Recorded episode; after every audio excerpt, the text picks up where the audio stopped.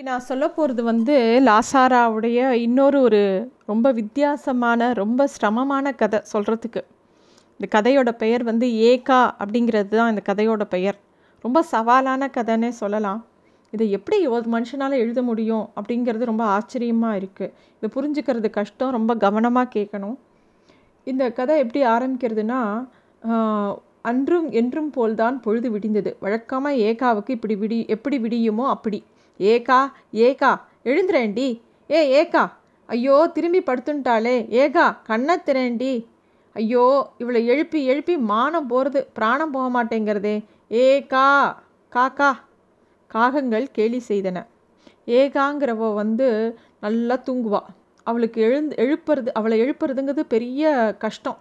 அவள் புருஷன் வேதமூர்த்தி, அவன் பேர் வேதான்னு கூப்பிடுவாங்க, அவன் வந்து கஷ்டப்பட்டு அவளை எழுப்புறான். எழுந்துக்கவே அவளுக்கு கஷ்டம். ஆனால் எழுந்தா பம்பரமாக வேலை செய்வாள். அவளை எவ்வளோக்கு எவ்வளோ எழுப்புறது கஷ்டமோ அவ்வளோக்கு எவ்வளோ அவளை தூங்க வைக்கிறதும் கஷ்டம். எழுந்தானா அப்படி ஒரு வேலை செய்வாள். எல்லா வீட்டு வேலையும் எழுத்து போட்டுன்னு செய்வாள். ராத்திரி ரொம்ப நேரம் ஆனால் கூட, அப்போ தான் ஒரு ப்ளவுஸை தைக்கிறேன்னு தையல் மிஷினில் ப்ளவுஸ் எடுத்து வச்சுன்னு உட்காந்துப்பா. என்னடி இவ்வளோ நேரம் ஆறுது அப்படின்னா, நீங்கள் தூங்குங்கோ நான் வரேன் அப்படின்பா. அவள் அம்மா சொல்லுவா, அதாவது ஏகாவோட மாமியார் சொல்லுவா, ஏண்டா வீணா அழட்டிக்கிற வேதா, அவளே அசுர கூட்டம் தானே, ராட்சஸா மாதிரி ராத்திர தான் அவளுக்கு பலம் வரும் அப்படிங்கிற மாதிரி அவள் மாமியார் சொல்லுவாள். இவனுக்கு என்ன தோணுன்னா, அவள் அம்மாவோட வார்த்தைகள் சூத்திரங்கள் ஒன்று சமயத்துக்கு ஏத்தாப்புல அப்படி ஒரு அமைப்பாக இருக்கும். அவன் பேர் வேதமூர்த்தி, அவள் பேர் ஏகா. கல்யாணம் ஆன புதுசில் இவன் நிறைய கேள்விகள் அவள்கிட்ட கேட்டிருக்கான். அவளும் வந்து அவள் எப்படின்னா, ஏகா மனசில் விகல்பமே கிடையாது. தனக்கு என்ன தோன்றதோ கண்ணாடி மாதிரி அவள் பாட்டுக்கு சொல்லிகிட்டே போவாள். எதிராளி என்ன நினைக்கிறா ஏது எதுவுமே கிடையாது. அவள் பாட்டுக்கு பேசுவாள். இவ சொல்லுவா, எங்கள் அம்மா வந்து எப்போ பாரு என்னைய நிமிர்ந்து நடக்காத, தலையை குனி தலையை குனின்னு சொல்லுவாள். எனக்கு எரிச்சலாக வரும், சிரிப்பாகவும் வரும் அப்படின்னு சொல்லுவாள். நீங்கள் கூட பார்த்தீங்களா கல்யாணம் ஆன புதுசில் இவங்கிட்ட சொல்லுவாள், கல்யாணம் தண்ணிக்கு நீங்கள் கவனிச்சேலா இல்லையான்னு தெரியாது, தோழி பெண் மாதிரி எங்கள் அம்மா என் பின்னாடியே வந்தாலே எதுக்குன்னு நினச்சேன், எனக்கு தலை சரி பண்ணி விடுறதுக்கெலாம் வரல, என்னை தலையை குனின்னு சொல்கிறதுக்கு தான் வந்தா, பெண்ணாக பிறந்துட்டியேடி, நம் ஜென்மம் வாழ்நாள் முழுக்க தலையை குனிஞ்சாகணுமேடி அப்படின்னு எங்கள் அம்மா எப்போ பார் சொல்லுவாள் அப்படின்னு சொல்லிவிட்டு, என்னமோ எங்கள் அம்மாவுக்கு ஒரே கவலையாக இருந்தது என்னை பற்றி, நல்ல வேளை நீங்கள் என்னை கல்யாணம் பண்ணி கூட்டின்னு வந்துட்டேன் அப்படின்பா. அவள் பேசுகிற ஒவ்வொரு வார்த்தையும் இவனுக்கு சில சமயம் பயமாக இருக்கும். ஏன்னா அவள் அவ்வளோ சத்தியம் பேசுவாள், மனசில் இருக்கிறது அப்படியே சொல்லுவாள். அவனுக்கு மனசுக்குள்ளே சில சமயம் பக்குன்னு இருக்கும். அதாவது ஏகாவோட மாமியார் சில சமயம் சொல்லுவாள், பெண் பார்க்குற போன இடத்துல என் பிள்ளைக்கு என்ன ஏன் தான் இப்படி வாயடைச்சி போச்சோ, நீங்கள் கொடுத்த சொஜ்ஜிலையும் பஜ்ஜிலையும் எதாவது கலந்து கொடுத்துட்டேலா, என் பிள்ளைய வந்து என்ன தான் பிடிச்சிருக்குன்னு இந்த பொண்ணை தான் பண்ணிப்பேன்னு பண்ணிட்டான், ஒரு பாட்டு உண்டா குரலா படிப்பா ஃபிடிலா ஏதாவது உண்டா, இல்லை பார்க்க தான் பளிச்சுன்னு இருக்காளா, நம்ம வீட்டில் கூட்டி போயிருக்கிற சின்னம்மாவை விட கொஞ்சம் நேரம் மட்டு என்னமோ போ, ஆனால் ஒன்று மறக்கவே மாட்டேன்டி உங்கள் அப்பாவோட சாமர்த்தியத்தைன்னு அவன் மாமியார் வந்து எப்போ பாரு ஏகாவை ஏதாவது சொல்லுவாள். அவள் அதெல்லாம் ஒன்றும் பொருட்படுத்ததா தெரியல. ஒரு சமயம் கேட்குறான் அவன், ஏகா இது என்ன பேர், ஆண் பிள்ளை மாதிரி அப்படின்னு கேட்குறான். உடனே அவன் சொல்கிறா, ஆமாம் அதுவா, அம்மா என்னை உண்டா இருந்தப்போ அப்பாவுக்கு காஞ்சிபுரத்துக்கு மாத்தலாக இருந்தது, கழுதை ஆனாலும் காஞ்சியில் பிறக்கணுமாமே, நான் காஞ்சியில் பிறந்தவள் அப்படின்னு சொல்லிவிட்டு, உடனே இவன் வந்து ஒரு சின்ன குழந்தை மாதிரி ஒரு முக்கியமான விஷயத்த பேசின்னு இருக்கோமே அதில் கவனமாக பேசணும்னு கிடையாது. உடனே இங்கே பாருங்க திரட்டிப்பால் இருக்கு, உங்களுக்கு வேணுமா நான் எடுத்துக்கிட்டுமா அப்படின்னு கேட்பாள். அவனுக்கு என்ன சொல்கிறதுன்னு தெரியாது. இல்லை நீ எடுத்துக்கோ, ஏன் என்னையும் கேட்குற அப்படின்னோடனே அதையும் வாயில் போட்டுட்டே பேசுவாள். அப்போ வந்து எங்கள் அப்பா வந்து அப்பாவும் அம்மாவும் தங்களுக்கு பிள்ளை குழந்தை தான் பிறக்கணும் திடமாக நம்பினா, கடைசியில் நான் தான் பிறந்தேன். எங்கள் பாட்டி சொன்னால் லங்கினிக்கு லங்கினியே பிறந்திருக்குன்னு சொன்னா, ஆனால் எங்கள் அப்பா தீர்மானமாக சொல்லிட்டார், நான் வந்து சங்கல்பம் பண்ணிட்டேன், எனக்கு வந்து பிள்ளை பிறந்தா ஏகாம்பரம்னு வைப்பேன்னு. பொண்ணு பிறந்ததுனாலையும் என் வாக்கு மாறாது, அதனால் இவளுக்கு ஏகாம்பரி அப்படின்னு பேர் வைக்க போகிறேன் அப்படின்னு சொல்லிட்டு என்னை வச்சுட்டார் பேர். நான் பெண்ணாக பிறந்ததே அம்மாவால் மன்னிக்கவே முடியலன்னே நினைக்கிறேன். தலைக்குனி தனக்குனின்னு அவள் என் முகத்தை தான் மெரித்து கொண்டிருந்தாள். ஆனால் என் நல்ல காலம், என் கழுத்தில் சரடை கட்டின்னு உங்கள் சொத்தை இழுத்துட்டு வந்துட்டீங்களே அப்படின்னு சொல்லிட்டு அந்த சரடை எடுத்து கண்ணில் ஊற்றிப்பாள். அதை பார்க்கும்போது இவனுக்கு தலை கிர்ன்னு ஏறும், பயமாக கூட இருக்கும். அவள் முன்னாடி அவள் சாதாரணமாக பேசிட்டு போகிற வார்த்தைகள் இவனுக்கு வயத்தை கலக்கும். ஏன்னா அவ்வளோ ஒரு அந்த வார்த்தையிலோட வலிமையும் சத்தியமும் அவனை சில சமயம் ஆட்டி கொடுக்கும். அப்போ வந்து இவங்க மாமியாரும் சொல்லுவாள், ஏகாவை பற்றி சொல்லணுன்னா அவள் மாமியார் சொல்லுவாளாம், ஏகா நீ வந்து வருஷம் 8 ஆச்சு, நீ படி மிதித்த வேலைக்கு ஒன்றும் வீட்டில் வந்து நல்ல அரிசி பானையிலேருந்து அள்ளி அள்ளி எடுக்கும்படி தான் இருக்குது, அப்படி இருந்தும் நீ 5க்கு 2 பழுதில்லடி, நல்ல உடம்போட பிறந்து கொஞ்சம் படப்படன்னு பேசுவா ஏகா, ஆனால் வந்து மனசில் ஒன்றும் கிடையாது. அது மட்டும் இல்லை, அவள் வந்து ரொம்ப இளகின மனசு, எப்பயுமே வந்து மாமியாருக்கு சாதம் போட்டுகிட்டே இருப்பாள். வாசலில் ஒரு பிச்சைக்காரன் இருந்தால் மொதல் வேலையாக போய் பிச்சைக்காரனுக்கு சாதம் போட்டு வருவாள். இதெல்லாம் வந்து அவள் மாமியாருக்கு அது குத்தோன்னு சொன்னால் குத்தோன்னு சொல்லலாம், இருந்தாலும் அவளோட இளகின மனசு அவள் மாமியாருக்கு நல்லா தெரிஞ்சிருந்தது. அது மட்டும் இல்லை, ஆச்சாரங்கிறதே சுத்தமாக அவளுக்கு கிடையாது, அவளுக்கும் ஆச்சாரத்துக்கும் சம்பந்தமே கிடையாது. அவள் நாள் கிழமை எப்படி இருந்தாலும் பக்கத்து வீட்டு நாயுடு குழந்தைய தூக்கி கொஞ்சாமல் அது கூட விளையாடாமல் அவள் இருந்ததே கிடையாது. ஆனால் அவள் மாமியாருக்கு ஒரு குறை, ஏண்டி நான் கேட்குறேன்னு நினச்சிக்காத, உன் வயிறு ஏன் இப்படி கல்லாக இருக்குது அப்படின்னு கேட்பாள். உடனே ஏகாவுக்கு வந்து புரியாது, கல்லா ஏன் வயிறா அப்படின்னு சொல்லி தன்னோட அடிவயத்தை தொட்டு பார்த்துப்பாள். அதாவது அவள் மாமியார் இவளுக்கு குழந்தை பிறக்கலங்கிறத குத்தலாக கேட்பா, ஆனால் அது கூட இவளுக்கு புரியாமல் தொட்டு பார்த்து, நான் என்னமா பண்ணுறது, நான் மாட்டு தீனி தின்றேன் எனக்கே தெரியறது, ஆனால் என் பாம்பு குடலுக்கு என்ன பண்ணுவேன் அப்படின்னு அவள் சொல்லுவாள். இவள் புருஷனுக்கு இதெல்லாம் கேட்கும்போதே எரிச்சலாக வரும், சரியான மக்கா இருக்காளே இவ அப்படின்னு ஏகாமேல் எரிச்சலாய் வரும். தலையில் அடித்துக்கொள்வான், காரணம் இல்லாமல் கரடியாய் கத்துறதே, இந்த சமயம் கோபமாக கூட பதில் சொல்ல ஒரு வார்த்தைக்கு வழியை காணோம். முதலில் புரிஞ்சாதானே, மக்கு மக்கு மக்கா இருந்தால் இருந்துட்டு போகிறேன் போங்கோ அப்படின்பா ஏகா. உன்னை சொல்லி குத்தம் இல்லை, மக்குகள் பங்கில் தானே கடவுள் இருக்கிறான். இவனை பொறுத்த வரைக்கும் என்னென்னா, இவன் மக்கா இருந்தாலும் கடவுள் வந்து மக்கா இருக்கிறவங்களுக்கு எப்பயுமே கடவுள் கை கொடுப்பான். ஏன்னா எல்லாருமே தனக்கு தான் எல்லாம் தெரியும்னு சாமர்த்தியமாக பேசுகிறவா வந்து தாங்கிற அகங்காரத்தினால பேசுவாள். ஆனால் மக்கா இருக்கிறவாளுக்கு யார் கடவுள் தானே துணைங்கிற மாதிரி இவனும் அவளோட புருஷனும் சொல்லுவான். இவன் வந்து எந்த ஒரு விஷயத்தையுமே வந்து வெளிப்படையாக தனக்கு தெரிஞ்ச விஷயத்த சொல்லிகிட்டு இருப்பாள். இவளோட வெறி சில சமயம் அவனுக்கு பயமாக இருக்கும். அவள் வெறினா அவள் வந்து இவன்கிட்ட அன்பாக இருக்கிறதே ரொம்ப வெறியாக காட்டுவாள்.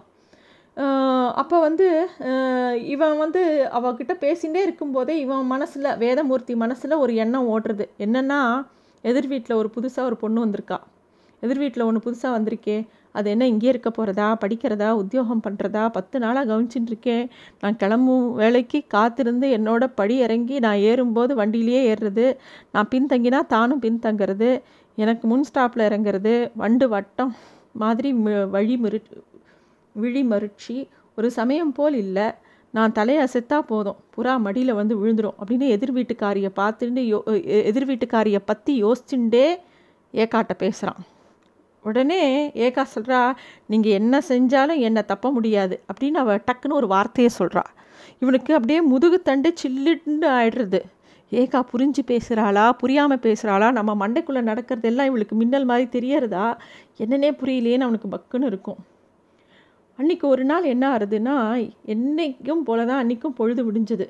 எப்பயும் போல் வேதமூர்த்தி ஏகாவை கஷ்டப்பட்டு எழுப்புறான். அவன் முனகிண்டே எழுந்து கண்ணை கசக்கிறா, கசக்கிட்ட சொல்கிறா, நான் தூங்கவே இல்லை அப்படிங்கிறா. இவனுக்கு நக்கலாக இருக்குது, பேஷ் சொன்னியே இதுதான் சிகரம் அப்படின்னா, இல்லை நிஜமாகவே எனக்கு தூங்கின மாதிரியே இல்லை, என் கண்ணை பாருங்களேன் அப்படின்னா அவள் கண்ணை அப்படியே மிளகா மாதிரி செவந்து போய் கிடக்கு. அப்போ அவள் சொல்கிறா, கண்ணா பின்னான்னு என்னமோ கண்ணா, இங்கேயோ கோவில் மணி ஓசை கேட்குற போல் கூடவே அழுகுறலும் ஏறா போல், நீங்கள் ஏதேனும் தூக்கத்தில் அழுதேலா அப்படின்னு கேட்குறா. நானா எதுக்கு உனக்கு கட்டின்றதுக்கா அப்படின்னு கேட்குறான். அவன் தெரியாது அப்படிங்கிறா. உடனே அவன் கேட்குறான், அழுதா விடுதலை தந்துடுவியா அப்படின்னு கேட்குறான். ஆனால் அவன் மனசுக்குள்ளே வேற ஒரு விஷயம் ஓட்டுறது, என்னென்னா எய்த்து வீட்டு பொண்ணை பற்றின சமாச்சாரம். அவன் நேற்று என்ன அவன் பார்த்தானோ அது மனசில் ஓடுறது, கழுத்தில் சரடை காணோம், கட்டவே இல்லையா, கழட்டி விட்டாளான்னு தெரியல, ஒரு நாள் ஒரு அலங்காரம் பந்து பூ, கழுத்தில் நிறையா சரசரமாக, கை நிறையா அடுக்கடுக்கா, அவளை பற்றி நிறைய விஷயம் யோசிக்கிறான். மறுநாள் நெற்றி திலகம் கூட இல்லை, முழுன்னு அந்த வெற்றிச்சில் கூட ஒரு பாணி, ஒரு கவர்ச்சி, ஒரு அழைப்பு இல்லையே, நேற்று இறங்கி போகையில் உன் முதுகின் வாய்க்காலில் உன் ரவிக்கையின் பிடிப்பை நான் கண்டு கலங்கணும் தானே அப்படின்னு இவக்கிட்ட ஏகா கிட்ட ஏதோ ஏகா தனக்கு தூக்கம் இல்லை, தனக்கு கஷ்டமாக இருக்குது, ஏதோ கெட்ட கனா வந்தது, ஏதோ பேசின்னு இருக்கா முக்கியமாக. ஆனால் இவன் மனசு பூரா ஏகா கிட்ட இல்லை, எதிர்த்தாப்புல யார் வீட்லேயும் எதிர் வீட்டில் எந்த பொண்ணும் இருக்காளோ அவன் மேலே இருக்குது. உடனே இவன் ஏகா சொல்கிறான், என்ன சொல்கிறேன் ஏதோ புரியும்படி சொல்லுங்க அப்படின்னா, உள்ள உன்னை எழுப்பு தான் இப்போ தான் அழுகியே வருது அப்படின்னு அவன் சொல்கிறான். உடனே ஏகா எழுந்து போகிறா, ஜன்னல் பக்கம் பார்த்தா அன்றைக்கி வானம் கொஞ்சம் இருட்டோடு இருக்குது, இறங்கி கீழே போகிறா. போனால் அவள் சொல்கிறா, எனக்கு ரெண்டு கண்ணும் துடிக்கிறது அப்படின்னோடனே பஞ்சாங்கத்தில் ஒரு கண்ணுக்கு தான் பலன் போட்டிருக்கு, ரெண்டு கண்ணுக்கு தெரியாது, ஒரு வேளை ட்ரா எடுத்துப்போம், நல்லதும் கெட்டதும் சேர்ந்து ட்ரா எடுத்துன்னு அவன் கிண்டல் பண்ணுறான். ஆனால் அவள் அவளுக்கு என்னமோ பண்ணுறது, ஆனால் என்னன்னு சொல்ல தெரியல. இறங்கி வீட்டு மாடியிலேருந்து கீழே இறங்கி வரா, வந்து பார்த்தா அதிசயமாக அவள் மாமியாரும் தூங்கின்னு இருக்கா. எதுவாக கிணத்தடைக்கு போகிறா, பல் தேய்க்கிறா, அவளுக்கு வாயில் என்னமோ வித்தியாசமாக இனிக்கிற மாதிரி இருக்குது, என்னமோ பண்ணுறது அவளுக்கு. வேலைக்காரி வேற இன்றைக்கி வரல, இன்றைக்கி எல்லா வேலையும் நம்ம தானே பண்ணணும், எத்தனை வேலை இருக்குது, அன்றைக்கி ஆடி வெள்ளிக்கிழமை, நிறைய வேலை இருக்கே அப்படின்னு யோசிக்கிறா. எப்பயும் வேலைக்கு அசுராத இந்த ஏகா, ஆனால் அன்றைக்கி அவளுக்கு என்னமோ எல்லாமே வித்தியாசமாக படுறது. முகத்தை அலம்பியும் தூக்கம் மயக்கம் தெளியவே இல்லை, தூங்க கூட இல்லை, ஒரு தினசான ஒரு அழுத்தல். அதே சமயம் கால் பூமியில் பதியாத ஒரு மிதப்பு. குஞ்சு தான் பொரியும் தரணும், ஒரு கோழி குஞ்சு பொரியும் தரணும் இருக்குல்ல, அந்த முட்டைக்குள்ளே தான் மேலே உணரும் முட்டை ஓட்டின் நெருக்கம், சீட்டின் கலைப்பு, கிணற்றில் தாம்பில் தோண்டி தொங்கும் அந்தரம். அந்த மாதிரி அவளுக்கு எங்கேயோ என்னமோ பண்ணுறது, உடம்பு ஏதோ தள்ளுறது. குமட்டி அடுப்புக்கிட்ட போகிறா, அங்கே பார்த்தா ஏதோ பூனை படுத்துட்டு இருக்கிற மாதிரி இருக்குது. பூனையா இல்லை கறியா என்னவே அவளுக்கு புரியல, என்னமோ பண்ணுறா அவள். அதை தீப்பெட்டி எடுத்து பற்ற வைக்கணும்னு பார்க்குறா, பற்ற திறக்கிறா, அது ஒன்றும் பண்ணல. ஆனால் குபுக்குன்னு அவளுக்குள்ளேருந்து ஏதோ ஒன்று தான் பற்ற வைக்காமையோ அவள் உள்ளுக்குள்ளேருந்து கிளம்பி முன்னாடி அந்த தீ பற்றிக்கிறது மாதிரி தெரியறது. ஆனால் அவள் நெருப்பை பற்றவே வைக்கலை, ஆனால் தீ பற்றிக்கிறது. எப்படி நான் நெருப்பு வைக்காமலே குமட்டி பற்றின்றது அப்படின்னு அவள் யோசிக்கிறா. இது என்ன புத்திக்குள்ளித்தனம், பற்ற வைக்காமலே எப்படி பற்றிக்கொள்ளும் அப்படின்னு அவள் யோசிக்கிறா. அவள் உடம்பும் மனசும் என்னெல்லாமோ பண்ணுறது அவளுக்கு. நம்ம இந்த பூலோகத்தில் இருக்கோமா என்ன ஏது ஒன்றுமே புரியல. அந்த குமிட்டியிலேருந்து தீ நாக்கு மாதிரி அப்படியே வெளியில் இவளை நக்கிற மாதிரி இருக்குது. அவள் அப்படியே அவளுக்கு ஒரு மாதிரி மயக்கமாக இருக்குது, அந்த போதையே தெளியல, கிர்ன்னு வருது அவளுக்கு, அப்படியே சறுக்கி அப்படியே விழறா. அம்மா போ வேதா அப்படின்னு கத்துறாங்க, ஒரு சத்தம் கேட்குறது. அம்மா போட்ட கத்தலில் கூடம் கிடுகிடுத்தது, காலடியில் பூமி அதிர்ந்தது. அந்த அதிர்ச்சி தான் அவளை சுய நினைவிற்கு தெரிவித்தது. திடீர்னு 1000 ஆலய மணிகள் செவியில் அலறின. கோபுரம் ஒன்று சினத்து சாய்ந்து உள்கேவி அவள் மேல் சரிந்து அதன் தங்க கலசம் மாத்திரம் உள்பெருக்கின் அலை சிகரம் உடைந்த நுரைச்சரிவில் மல்லாந்த பம்பரம் போன்று சுழன்று தலையாடி திளைத்தது. மூடையே இமையில் வாயிலுள் வாயில் எண்ணமற்ற வாயில்கள் திறந்து கொண்டே உள் கடந்து கொண்டே சென்றன. கும்மட்டி மேலே தடால் என்று முகம் குப்புற விழுந்தாள் ஏகா. அப்படியே அந்த கும்மட்டி அடுப்பு மேலே முகத்தை வச்சுன்னு அப்படியே விழுந்து கிடக்கா. என்ன ஆச்சுன்னே தெரில, எல்லாரும் ஏகா ஏகான்னு எழுப்புறாங்க, அவளால் கண்ணையே திறக்க முடியல. ஏகா கண்ணை தர கண்ணை தர அப்படிங்கிறா. அவளுக்குள்ளே இருந்து ஒரு குரல் வருது, அது அவள் குரல் மாதிரியே இல்லை, ஒரு அதிகாரத்தோட ஒரு குரல் வருது. நான் என் நெருப்பில் இருந்து கொண்டிருக்கிறேங்கிறா. அதாவது ஏகாக்குள்ளே சாட்சாத்காரம் அவளுக்கு கண்ணுக்கு கிடச்சுடுறது, அவளுக்குள்ளே என்ன நிகழணுமோ அதை நிகழ்ந்துடுறது. இது ரொம்ப முக்கியமான இடம். அப்படி எப்பயுமே ஒரு விகல்பம் இல்லாத இருக்கக்கூடிய ஏகாக்கு அன்னைக்கு அவளோட ஆத்மஸ்வரூபம் தெரியறது. அதை தான் இந்த மாதிரி எழுதியிருக்கா. அதில் அவள் கண்ணு திறக்க முடியல, கண்ணெல்லாம் எரியறது. என்னையே எனக்கு அழித்து விட்ட தூயரிலில் நான் இழைந்து போனேன் அப்படின்னு அவள் என்னெல்லாமோ பேசுகிறா. இதெல்லாம் இவனுக்கு புரியல, என்னடா சொல்கிறா, என்னவோ மாதிரி பேசுகிறாளேடான்னு ஏகாவோட மாமியார் சொல்கிறா. இவ பேசுகிறது எதுவுமே புரியல, ஏன்னா இவ பேசலை, இவளுக்குள்ளே இருக்கிற கூடிய அந்த அந்தர்யாமியான தெய்வம் பேசுறது. நான் பாஷையில் தோய்ந்து போனேன், வாயின் வரம்பு தோற்ற மோனத்தில் தித்தித்த சொல்லில் தோய்ந்து போனேன். ஏகா ஏகான்னு அவனுக்கு பயமாக இருக்குது. இவ கண்ணு திறக்க மாட்டேங்கிறாளே அப்படின்னு அவளுக்கு கவலையாக இருக்குது. அவள் கண்ணே திறக்கலை, அப்படியே தகிக்கிறா. அவள் மனசுக்குள்ளே என்ன ஓடிட்டு இருக்குன்னா, கண் திறந்தால் ஒளி, மூடினால் இருள், மூடியும் திறந்து முழன்றால் உயிர். என் நானே எனக்கு பெயர் வைத்து கொண்டு செயல் வகுத்த நிலை முந்திய கர்ப்பவெளியை நானற்று நிறைந்திருக்கிறேன். ஏகா, நான் ஏகம், மை காட், நான் உன் தெய்வம் இல்லை, உன் தெய்வம் என் தெய்வம், நான் தான் எனக்கென்று அவரவருக்கு அவரவர் தெய்வமாய் என் தெய்வமும் அடியூன்றிய ஆகாச கோஷம் நான். அப்படின்னு சொல்லி அவளுக்கு ஒவ்வொரு விஷயமா புரியறது. ஆனால் அவள் கண்ணு திறக்க முடியல. இவன் வந்து கண்ணை திறன்னு வேதமூர்த்தி சொல்லிகிட்டே இருக்கான். அவள் கண்ணை திறக்க மாட்டேங்கிறான். இவன் என்ன பண்ணுறான், அவள் என்னால் கண்ணை திறக்க முடியலையே அப்படிங்கிறா. அவள் வந்து இங்கேயும் இல்லை அங்கேயும் இல்லை, ஒரு சஞ்சாரத்தில் இருக்கிறா. இவன் வந்து மெதுவாக அவள் கண் பிறைய திறந்து பார்த்தா அதிர்ச்சியாகி கத்துறான். ஏன்னா கருப்பு விழியே காணும். அப்புறமா கொஞ்சம் கொஞ்சமாக நீவி விட்டு பார்க்குறான். கண்ணு கொஞ்சம் தெரிய ஆரம்பிக்கிறது. அவனுக்கு கோபமாக வருது, என்ன இவ நம்மளை ஒரு நிமிஷத்தில் இப்படி பயமுடுத்திட்டாளே அப்படின்ட்டு அவனுக்கு கோபம் வருது. அவன் சொல்கிறான், இது என்னடா இது குமிட்டி அடுப்பு எரியறது, இவன் அதில் மேலே கவிழ்ந்திருக்கா, இவளை அந்த தீ ஒன்றுமே பண்ணலை, ஆனால் இந்த தீ நெருப்பு வந்திருக்கே அப்படின்னோடனே இவ ஏக்கா சொல்கிறா, நான் அதை நான் பற்றவே வைக்கலை, அது தானே பற்றின்றது, என் உடல்லேருந்து வந்த நெருப்பு அப்படிங்கிறான் அப்படின்னு அவள் சொல்கிறான். அவனுக்கு அது புரியவே இல்லை வேதாவுக்கு. அவனுக்கு வாய் அடைச்சி போச்சு. அவள் சொல்கிறா, நானே எரிஞ்சின்னு இருக்கேன் அப்படின்னு அவள் சொல்லும்போது அவளை தொட்டு பார்க்கும்போது அப்படியே அவளுக்குள்ளே ஏதோ பிரளயம் நடக்கிறதுன்னு தெரியறது. அவளை தொட்டு பார்த்தா அப்படியே அனல் அடிக்கிறது. அவனுக்கு ஒன்றுமே புரியல. அவள் முகம் ஒரு மாதிரி திரும்புறது. யாரோ எதையோ மறந்த முகத்தை அடையாளம் கண்டுக்கிற மாதிரி அவள் ஒவ்வொருத்தரையும் பார்க்கும்போது அவளுக்கு ஒவ்வொரு விஷயமும் பிடிபடுறது. ஏகாவுக்கு உடல் ஆடிற்று. அவன் அவளை தாங்கி அவள் தலையை தாழ்த்தி மடியில் வைத்து கொண்டான். அவன் விழி பெருகிற்று. அவனுக்கு பயம் வந்துடுத்து. வேதமூர்த்திக்கு பொண்டாட்டிக்கு ஏதோ ஆயிடுத்து ஏகாக்குன்ட்டு அவன் வேகமாக, அம்மா முதல்ல டாக்டர் கூப்பிடு அப்படிங்கிறான். ஏகா செவி தூரத்தில் அவள் இப்போது இல்லை. அவள் ஏகாக்குள்ளே நடக்கிற விஷயங்கள் அவளுக்குள்ளேயே ஒரு குரல் அவளை கேட்கறது. எழுச்சி எண்ணமாகி எண்ணம் வார்த்தைப்படும் இடைவேளையில் தடங்கள் கூட இயலாத தடங்களின் சிதைவில்லாது தோன்றியபடி தோன்றிய தருணமே தனக்கு தன்று எழுத்திற்கு விடையே பாய்ந்து முறுக்கிய தந்தியே பாஷியாய். தன்னை இப்போ யார் கூப்பிட்றா அப்படின்னு யோசிக்கிறாய் ஏகா. யார் இது அப்படின்னு கேட்குறா. அவளுக்கு புரியல. ஏதோ ஒன்று அவளுக்குள்ளே இருந்து அவளை கூப்பிடுறது. உடனே அவள் தன்னோடது குலதெய்வங்களெல்லாம் வேண்டிக்கிறா, என்னை காப்பாற்றுங்கோ காப்பாற்றுங்கோ அப்படின்னு. யாருதுன்னு கேட்குறா. அப்போ தான் அவளுக்குள்ளே இருக்கிற சாட்சாத்காரம் அவளுக்கு தெரியறது. அவர் சொல்கிற நான் தான் அப்படிங்கிறா. நான் தானா யார்? நான் மணிநாக்கு ஒன்று எங்கோ ஓசையில் தடித்து விழுந்தது. தட்டில்லாத சுடர் ஒன்று அஞ்சலியில் அவளை வட்டமிட்ட அந்தரத்தில் நீந்திற்று. கம் என்று அதில் மனம் புகையின்றி கமழ்ந்தது. நீ யார் அப்படின்னோடனே புரியல அப்படிங்கிறா. அவ புரியல, எனக்கு புரிய வேண்டாம், என்னை எங்கே அழைத்து வந்திருக்கிறா, என்னிடத்தில் கொண்டு போய் விடுன்னு அவள் கேட்குறா. இவள் அந்த இடத்த விட்டு நகர ஆரம்பிச்சிட்டான்னு தெரிகிறது. அந்த சாட்சாத்காரத்தை கேட்குறா, நான் யார் என்ன அப்படின்னு கேட்குறா. அது வந்து இனிமே திருப்பி உன்னை கொண்டு போய் விட முடியாது, முட்டையிலேருந்து குஞ்சு பொறித்தப்புறம் திருப்பியும் உடஞ்ச முட்டையில் என்னால் மறுபடியும் ஒட்ட வைக்க முடியாது, நீ இருக்கும் இடத்துல இருந்து கொண்டே அந்தரம் புகுந்து விட்டாய் அப்படின்னு சொல்கிறது. அவள் வந்து என்னது இது, என்னை திருப்பி உற்று, நீ தான் கடவுளா, என்னை உற்று, குமிட்டியில் ஜுவாலை அப்போ இன்னும் பத்திண்டு எரியறது.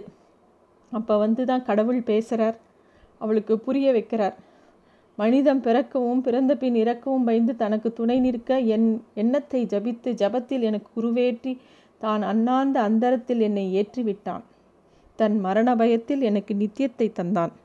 தன் பத்திரத்திற்கு அவன் நியமித்தபடி எங்கும் நிறைந்து எல்லையற்று அப்படியும் அவன் தப்ப முடியுமா? அவன் குறைவின் வடிப்பாய் எங்கும் நிறைந்தும் எல்லை கடந்தும் என் தனிமையில், எனக்கென்று உரிய என் தனிமையில் உயிர்ப்பிண்டமாய் எப்பவும் துடித்துடித்தபடி இயங்குகிறேன். உன்னை அடைந்ததில் என் விதியின் நிவர்த்தியை உணர்கின்றேன். இவளுக்கு புரியவே இல்லை. என்ன உளர்ற, உன்னை நான் கண்ணால் கூட பார்த்ததில்லை, இப்போ கூட பயந்தாங்குழி மாதிரி எங்கேயோ ஒளிஞ்சின்னு இருக்க அப்படிங்கிறம்போது அவளுக்கு புரியவே மாட்டேங்கிறது. அதாவது அந்த பகவான் அரூபமாக அவள் முன்னாடி இருக்கிறது அவளுக்கு புரியல. ஏகா உன்னில் என் அரூபம் அதன் சாபம் கலைகிறது. ஏகா என்னை காப்பாத்து, என்னை உதறாதே, நீ தந்த இடத்தை பிடுங்கி கொள்ளாதே, நீயே என் கதி ஏகா ஏகா. அவளுக்கு புரியவே இல்லை. எப்படி நீ எதுக்கு நீ என்னை போய் பிடிச்சின்னு இருக்க அப்படிங்கிற மாதிரி கடவுள்கிட்டையே கேட்குறா. கடவுள் இவளுக்கு புரிகிற பாஷையில், நான் உனக்கு புரிகிற பாஷையில் சொல்கிறேன், நீ ஏன் உனக்கு நான் என்னோடய சாட்சாத்காரத்தை காமிச்சேங்கிற ஒரு விஷயத்தை உனக்கு நான் இப்போ புரிய வைக்கிறேன் அப்படிங்கிறார். நேற்று இரவு என்ன ஆச்சு, உன் பாஷையில் எப்படி நான் தந்த இடம் நேர்ந்ததுன்னு நான் கேட்குறியா? நேற்று ராத்திரி ஒரு பிச்சைக்காரன் உன் வீட்டு வாசலில் வந்து நின்னான், ஞாபகம் இருக்கா? அவன் 3 நாளாக பசியில் சாப்பிடவே இல்லை. அவன் கண்ணுக்கு வந்துட்ட உசுரில் நான் இருந்தேன். நான் எங்கும் நிறைந்தவன். அப்போதான் நீ பானையில் இருக்கிற சாதத்தை இலையில் கவிழ்த்துண்டு சாதம் குறைஞ்சி போச்சு, உனக்கே போகாது, நல்ல உடம்புல நல்ல பசி உனக்கு, உட்கார்ந்தா சாப்பிட. பிச்சை குரல் கேட்ட உடனே அப்படியே இலையோட தூக்கின்னு வந்து அவன் மடியில் போட்டுட்டேன். உன் மாமியார் உன்னை திட்டினா. இல்லையம்மா, அவன் பசிக்கும்போது எனக்கு இறங்காது, ஒரு ஆளுக்கு பசிக்கும்போது எனக்கு மட்டும் எப்படிமா சாப்பாடு இறங்குங்கிற மாதிரி அவன் சொல்கிறா. அதனால் இது அவன் சோறு பாருங்கோ, அவன் சாப்பிட்டால் என் பசி ஆறும் அப்படின்னு சொன்ன. ஏகா, நீ எனக்கு தரிசனமானாய். உன் தரிசனம் உனக்கு தெரியாது, ஆனால் என் கண்கள் எண்ணற்றவை, என் பார்வை எல்லை கடந்தது. ஏகா, அவன் பசி உன் பசி, எப்போ நீ உன்னை மறந்தாயோ உன்னை இழந்தாய், உன்னை இழந்ததும் உன் தகுதியில் எல்லையற்று பெருகி போனாய். அதனாலேயே உன் விதியாகவே என்னை ஏந்த பத்திரமானாய். ஏகா, கோபுரத்தை பொம்மைதான் தாங்குகிறது அப்படின்னு தெய்வம் இவகிட்ட சொல்கிறது. அந்த க்ஷணம் எப்போ அவள் வந்து இந்த வசுதேவ குடும்பகம் மாதிரி எல்லாரும் ஒன்று அப்படிங்கிறத தெரிஞ்சுட்டு அவன் அந்த சாப்பாடு அவன் பசிச்சுண்டு ஒரு பிச்சைக்காரன் இருக்கும்போது தன்னால் சாப்பிட முடியாதுன்னு நினச்சி தன்னோட சாப்பாட்டை அந்த பிச்சைக்காரனுக்கு போட்டு அந்த அன்பை காட்டுறாலோ அந்த க்ஷணத்துலேயே அவளுக்கு சாட்சாத்காரத்துக்கு இவ வந்து தகுதி ஆயிடுறா அப்படிங்கிறது தெய்வமே இவகிட்ட சொல்கிறது. ஏகா சரணம் சரணம் சரணம் ஏகா சரணம், நீயும் நானும் சேர்ந்தே ஏக்கம், நீ இல்லாது நான் இல்லை, நான் இல்லை, நான் இல்லை அப்படின்னு அவக்குள்ளே அந்த தெய்வம் சொல்லவும் அவள் வந்து புலம்புறா. அவள் வாய் வழியாக நான் இல்லை நான் இல்லைன்னு கண்ணை மூடின்னு படுத்துன்னு கத்துறா. டாக்டர் அப்போ செக் பண்ணிட்டு இருக்கார். அவராக குஷி பேர்வழி. டாக்டர் வந்து இவளை கிண்டல் பண்ணுறார். என்னம்மா மாமியாருக்கு தெரியாமல் எதையாவது சாப்பிட்டியா, என்ன ஆச்சு உனக்கு அப்படிங்கிற மாதிரி இவளை கிண்டல் பண்ணி இவளோட நோய் என்னன்னு கண்டுபிடிக்கிறா. டாக்டர், எனக்கு உடம்புக்கு என்ன, எனக்கு வைத்தியம் பண்ண வந்திருக்கேலான்னு இவளுக்கு இப்போ இருக்கிற காலத்துக்கும் அவளுக்குள்ளே இருக்கிற விஷயத்துக்குள்ளேயும் தடுமாறிகிட்டே இருக்கா. அதுதான் அவனை செக் பண்ண தான் வந்திருக்கேன், உனக்கு என்ன நடந்திருக்குன்னு பார்க்குறேன் இரு அப்படின்னு சொல்லி இவளுக்கு வைத்தியம் பார்க்க வரும்போது அவள் டக்குன்னு ஒரு வார்த்தை சொல்கிறா. டாக்டர், முதல்ல உங்களை சொஸ்தப்படுத்திக்கோங்க அப்படிங்கிறா. ஏது மாமிக்கிட்ட நிறைய விஷயம் இருக்கும் போல இருக்கே, நாக்க நீட்டுங்க அப்படின்னு இவரை செக் பண்ணுறார். உடனே இவள் அடுத்த வார்த்தை சொல்கிறா. டாக்டர், உங்கள் மனைவி நிரபராதி அப்படிங்கிறா. அவ்வளோ நேரம் செக் பண்ண டாக்டர் பக்குன்னு நின்றுடுறார். டாக்டர், நான் சொல்கிறேன் கேளுங்கோ, உங்கள் மனைவி நிரபராதி, அவளை அழைச்சின்னு வந்து ஒழுங்காக கொடுத்தணும் பண்ணுங்கோ அப்படிங்கிறா. டாக்டருக்கு பேச்சே வரல. டாக்டர் இத்தனை வருஷம் மனசுக்குள்ளே வச்சுருந்த ரகசியத்தை இவ சொல்ல ஆரம்பிக்கிறா. நீங்கள் சொல்ல வருவது எனக்கு தெரியும், யாருக்கும் தெரியாது. நீங்கள் பூட்டி வச்சுருந்த உங்கள் 10 வருஷ ரகசியம் எனக்கு எப்படி தெரிந்தது? டாக்டர், நான் பந்தம் மருந்த அந்தரத்தில் தொங்குகிறேன். பூமியின் வளைவு மட்டுமுள்ள கோலம் அந்தரத்தில் அந்த அச்சில் திரும்புவதே எனக்கு தெரிகிறது. காலமெனும் உரை என் நின்று கழண்டு விழுந்தது. உங்களுக்குத்தான் வருடம் வயது முன்பின் இரண்டில் நிழல் தட்டிய இப்போ எல்லாம் எதுவோ எனக்கு நிமிஷம் என்ற நியமனத்தின் உப்பல் தான். புஷ் என்று ஊதின பலன் டப், உங்கள் நெஞ்சின் ஏடுகள் என் கண்ணதிலே புரள்கின்றன. ஆகியால் டாக்டர், முதல்ல உங்களை சொஸ்தப்படுத்தி கொள்ளுங்கள் அப்படின்னோடனே டாக்டருக்கு அழுகையாக வருது. அவன் சொல்கிறா. டாக்டர், உங்களுக்கு எனக்கு விளக்கம்லாம் கொடுக்க வேணாம், என்ன ஆச்சுன்னா சொல்ல வேணாம், எனக்கு எல்லாம் தெரியும். உங்கள் மனைவி நல்லவோ, அதுவும் உங்களுக்கும் தெரியும். உங்கள் வரட்டு கௌரவத்தினால அவளை பிரிஞ்சிருக்கீங்க. முதல்ல போய் அவளை கூட்டின்னு வாங்க, அவளோட கூட்டின்னு வந்து உங்கள் குடும்பத்தை நடத்த ஆரம்பிங்க அப்படின்னு சொல்கிறா. நீங்கள் அளக்கும் படியில் ஒரு தரமேனு அக்ஷதையாவது இருக்கட்டும். பிடி நெல்தான் வயலாக விருத்தியாகிறது, வெறுங்கையின் வீச்சில் விதை விழுந்து விடாது. ஆகையால் யார் யாரை மன்னிக்கிறார்களோ ஒன்று சேருங்கள், அதுதான் நியாயம், நியதி முக்கியம் அப்படின்னு இவ சொல்கிறா. ஓ மை காட் அப்படின்னு சொல்லி அந்த டாக்டர் வந்து அதிர்ச்சி ஆகிடுறார். டாக்டர்னால் நினைக்கவே முடியல, இவளுக்கு இவ்வளோ விஷயம் தெரியறது என்ன அப்படிங்கிறதே பிடிக்கல. டாக்டர், உங்கள் கடவுள் சிரிக்கிறான், உங்கள் நிழலுக்கு நீங்கள் பயப்படுவது கண்டு அப்படின்னு சொல்லி சிரிக்கிறான். அப்போ வந்து அந்த டாக்டருக்கு என்ன பண்ணுறதுன்னு தெரியல. அந்த ஏகாவோட கணவர் வேதா கிட்ட சொல்கிறாரு, உங்கள் மனைவிக்கு ஏதாவது ஷாக்கி கொடுத்துருக்கீங்களா, என்னவோ பேசுகிறாங்களே, என்ன நடந்தது அப்படின்னு கேட்டோடனே தெரியல, எனக்கு என்னன்னே தெரியல அப்படின்னோடனே அவள் கண்ணு மூடி இருக்கு. அவள் அப்படியே கண்ணை மூடிக்கிறா.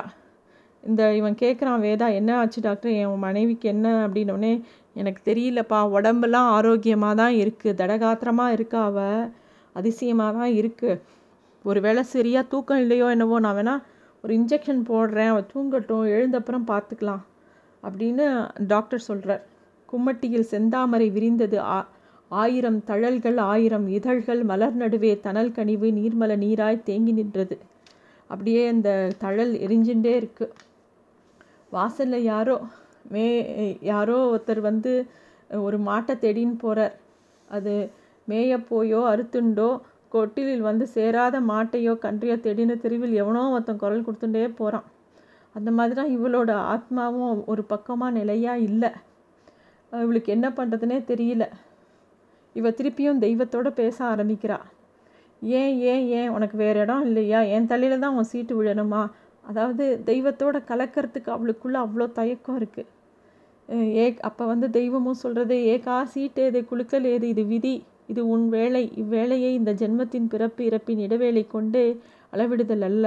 இந்நேர அந்தரத்தின் அடைக்காப்பில் எத்தனை ஆயிரம் ஆயிரம் வருடங்கள் இருந்தாயோ நானே அறியேன், நானும் அவ்வழிதான் அப்படின்னு சொல்லி அது தன்னோட அவளை கலந்துக்க ஆரம்பிக்கிறது.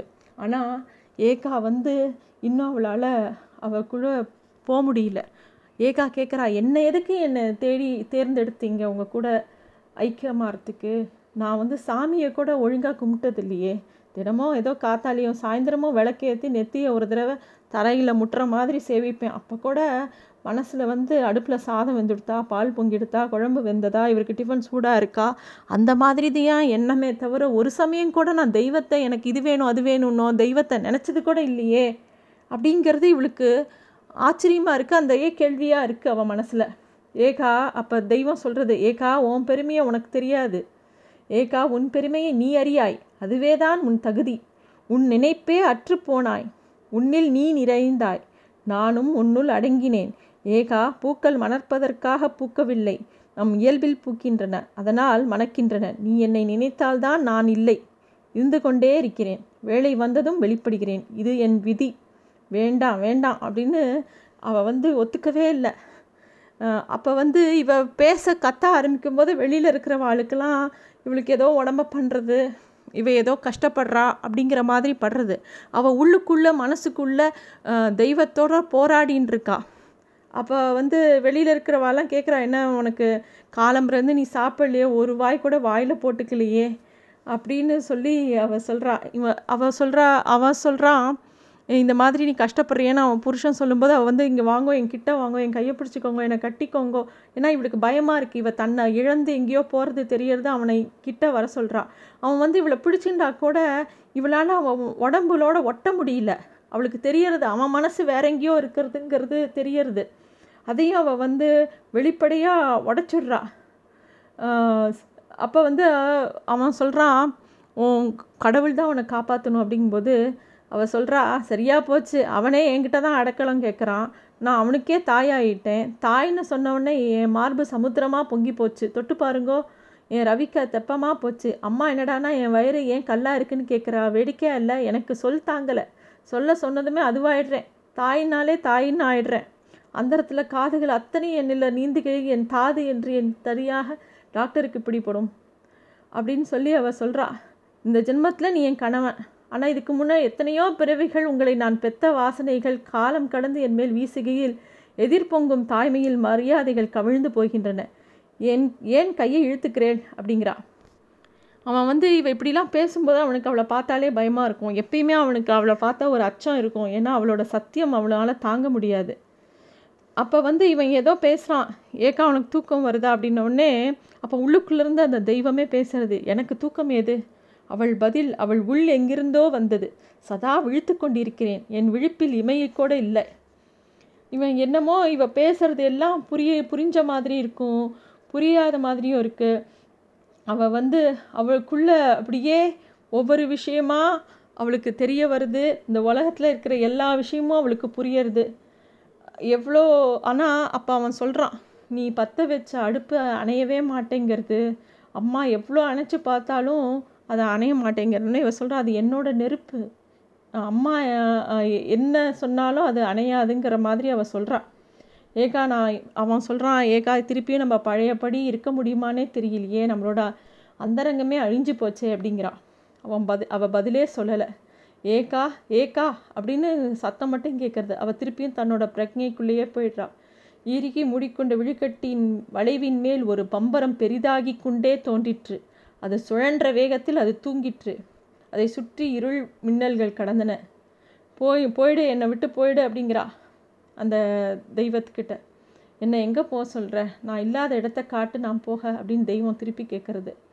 உன் தனிமைக்காக என் தனித்தனத்தை நான் இழக்கவே மாட்டேன், இனி உனது என்பதே இல்லை, எல்லாம் என்னது தான் அப்படின்னு சொல்லி அந்த இது விஸ்வரூபம் எடுக்கிறது.